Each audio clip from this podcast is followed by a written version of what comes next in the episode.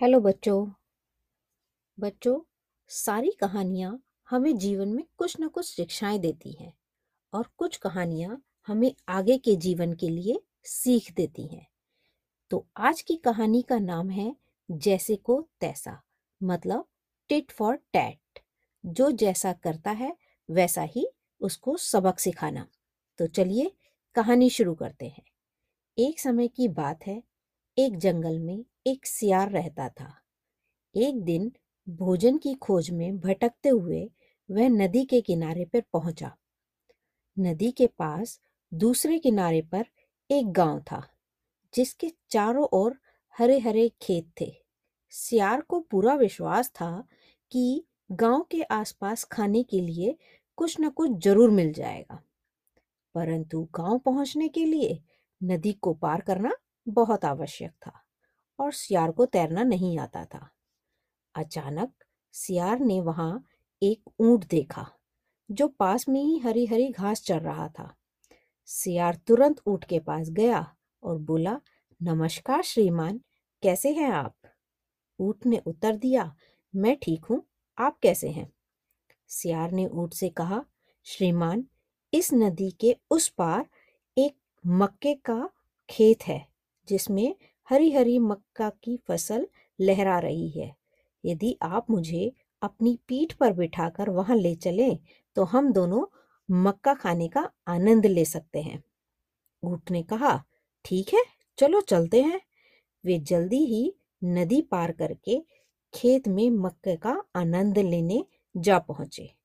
क्योंकि सियार छोटा था, उसका पेट थोड़ा ही समय में भर गया। परंतु ऊँट अभी भी मक्का खा रहा था। पेट भरते ही सियार ज़ोर ज़ोर से चिल्लाने लगा। सियार को चिल्लाते हुए देख ऊँट डर गया। उसने सियार से पूछा, तुम इस तरह क्यों चिल्ला रहे हो? कोई सुन लेगा और मैं अभी मक्का खा रहा हूँ।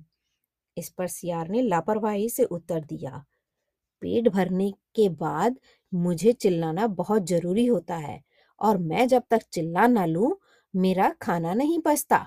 तुम बीच में मत टोको और शियार ने फिर चिल्लाना शुरू कर दिया। सियार का चिल्लाना सुनकर खेत का मालिक अपने नौकरों के साथ खेत पर आ गया। सियार की कदकाटी छोटी थी, इसलिए वह तुरंत झाड़ियों के पीछे छुप गया। खेत के मालिक तथा नौकरों को खेत में बड़े कद का ऊँट ही दिखाई दिया तो उन्होंने ऊँट को मारना शुरू कर दिया। फिर ऊँट उन लोगों से बचने के लिए नदी की ओर भागने लगा। पीछे से सियार आकर बोला, अरे भाई, ऊँट भाई, तुम अकेले कहाँ जा रहे हो? मुझे भी अपनी पीठ पर बिठा लो। ऊँट को सियार पर बहुत गुस्सा आ रहा था। उसने मन ही मन सियार से बदला लेने की ठान ली। उसने कहा, आ जाओ, मैं तुम्हें कैसे भूल सकता हूँ? आज तुम्हारे ही कारण तो मुझे यह दिन देखना नसीब हुआ है। सियार बोला ऊट भाई, आप क्या बोल रहे हैं? मुझे कुछ समझ नहीं आ रहा। ऊट ने कहा, नहीं नहीं, कुछ नहीं। आओ, मेरी पीठ पर बैठ जाओ। अब हम नदी पार कर लेते हैं।